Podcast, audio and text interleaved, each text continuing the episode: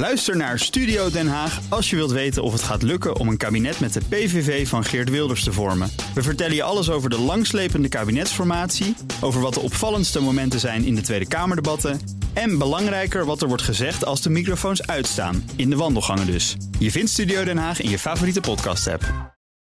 Ja, precies. Factgoeroes. Ja, het is dinsdag even voor negen en dus is Frank Leemans bij ons. Goedemorgen, Frank. Ja, goedemorgen. Vandaag iets over HIMARS-systemen en GPS-jammers. Ja, want CNN had vorige week een artikel dat de HIMARS raketsystemen in Oekraïne minder effectief worden doordat de Russen de GPS-signalen jammen uh, of blokkeren. En ik vroeg me af hoe dat zat, want één HIMARS-systeem kost ongeveer een miljoen of vijf. En uh, GPS-jamming is een hele goedkope techniek die ook al tijdens de Eerste Golfoorlog werd gebruikt. Uh, dus ja, is dat geavanceerde HIMARS zo simpel te dwarsbomen of is dat toch misschien een beetje propaganda die doorgelekt is? Ja, want dat GPS-jammen, dat is, dat is relatief eenvoudig eigenlijk. Eigenlijk heel eenvoudig. En eerst even snel. Dat GPS werkt met satellieten. GPS-satelliet hangt ongeveer 20.000 kilometer boven de aarde en zendt een signaal uit. Een ontvanger kijkt dan naar het signaal van de satelliet. En daar zit een beetje informatie over welke satelliet het is. En waar die satelliet zich bevindt. En de ontvanger berekent dan de afstand tot de satelliet. En als je dat doet met signaal van vier satellieten tegelijk. dan weet je waar je bent eh, op de aarde ten opzichte van de positie van die satellieten. Maar dat signaal van de satelliet is heel zwak. Vertelde mij uh, Barend Lubbers, universitair docent navigatietechnologie. bij de Nederlandse Defensieacademie. GPS is heel zwak. Het signaal is heel zwak wat op aarde aankomt. In de orde grootte van, uh, tenminste wat een ontvanger kan, kan gebruiken, is 1 x 10 tot de min 16e watt. Dus kun je niet voorstellen hoe weinig dat is. Dat wil ook zeggen dat je met heel weinig vermogen dat signaal kunt, kunt wegdrukken.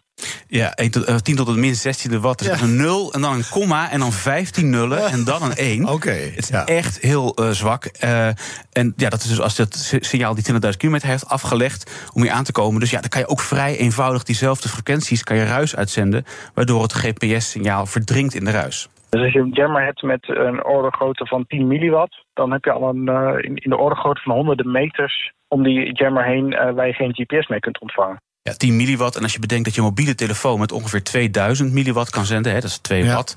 Uh, ja, qua formaat, dan hoeft een GPS-jammer met een zendbereik van een paar kilometer niet een gigantisch ding te zijn. Nee, precies. Maar is er enig idee hoeveel bereik die Russen dan halen wat betreft dat uh, GPS-jammen? Best een eind dus.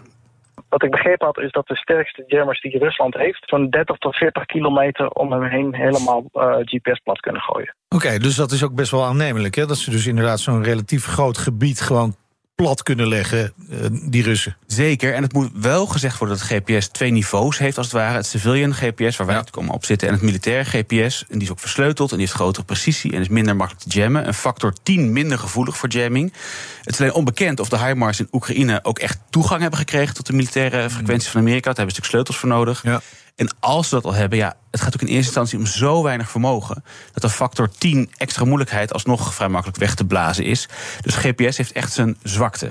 Het is gewoon, uh, gewoon, gewoon, GPS is, is gewoon heel erg kwetsbaar. En dat is ook gewoon, gewoon jarenlang is dat een beetje genegeerd uh, door allerlei. Uh, instanties. Ja, en dan nog een, een, soort van laatste feitje over dat GPS-jamming. In gebieden in Rusland, dus niet in Oekraïne, maar in Rusland, zoals bijvoorbeeld in Moskou, daar hebben ze het zogeheten POL 21-systeem in gebruik. Er zijn in ieder geval gebieden in, uh, in Rusland uh, waar dus de, de, de GSM-masten voorzien zijn van, uh, van GPS-jammers. Om daar het hele gebied eigenlijk vrij van GPS te maken. En dat zorgt er dan voor dat GPS-geleide wapens minder nauwkeurig hun doel zullen, zullen raken. Ja, dus Moskou heeft veel van die gebieden. En drie dagen geleden stond in de Moscow Times een artikel dat er nog 15 gebieden rondom Moskou en Sint-Petersburg en rand de grens bijkomen. Waar GPS-jammers geïnstalleerd gaan worden op de zendmasten van je GSM. Ja.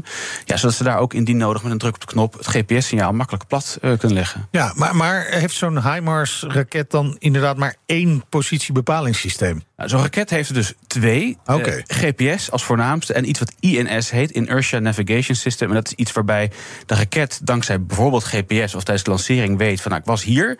En dan zijn er sensoren die kunnen uitrekenen vanaf dat punt hoeveel meter de raket heeft afgelegd, hoeveel die heeft gedraaid, wat de koersverandering ja, is ja. geweest, hoogteverandering, et cetera. En dat is op zich nog best precies. Ja, behoorlijk precies. Dus eigenlijk is het niet zo'n heel groot probleem als dat GPS-systeem niet werkt dan, toch? Helaas, toch oh. wel een probleem. Uh, je hoort Barend nog een keertje. Eerst de precisie, de precisie over zo'n lange vlucht met GPS. En dan de precisie wanneer je tijdens de vlucht langere tijd op INS moet vertrouwen. Als je met GPS een nauwkeurigheid hebt van, nou ja, wat zal het zijn, ergens tussen de 3 en de 10 meter. ja, dan gaat het toch richting de 20, 30 meter, denk ik. Ja, daarmee raak je dat doel waarschijnlijk net niet.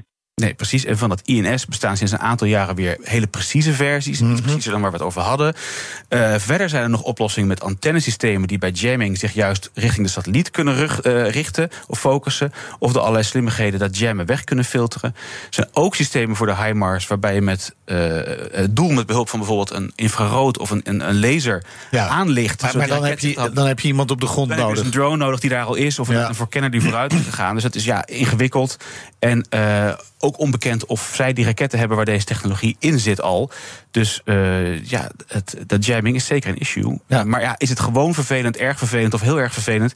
Beetje moeilijk in te schatten. Ja, nou ja, het is ook wel bijzonder dat GPS natuurlijk ook gewoon een Amerikaans systeem is. Ja. Dus uh, dat ze hun eigen HIMARS, uh, ja, dat, dat navigatiesysteem ook nog heel makkelijk eigenlijk plat te leggen is.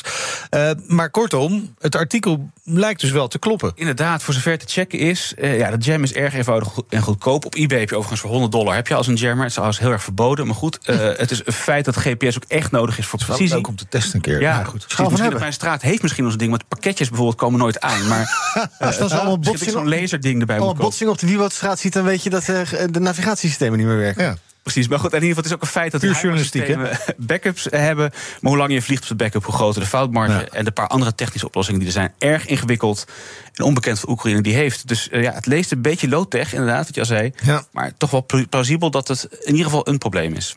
Dankjewel in elk geval, onze fact-guru Frank Leeman. Bij BNR ben je altijd als eerste op de hoogte van het laatste nieuws. Luister dagelijks live via internet. Bas van Werven. En heel langzaam komt de zon op rond dit tijdstip. Je krijgt inzicht in de dag die komt op BNR, het Binnenhof in Nederland en de rest van de wereld. De Ochtendspits. Voor de beste start van je werkdag. Blijf scherp en mis niets.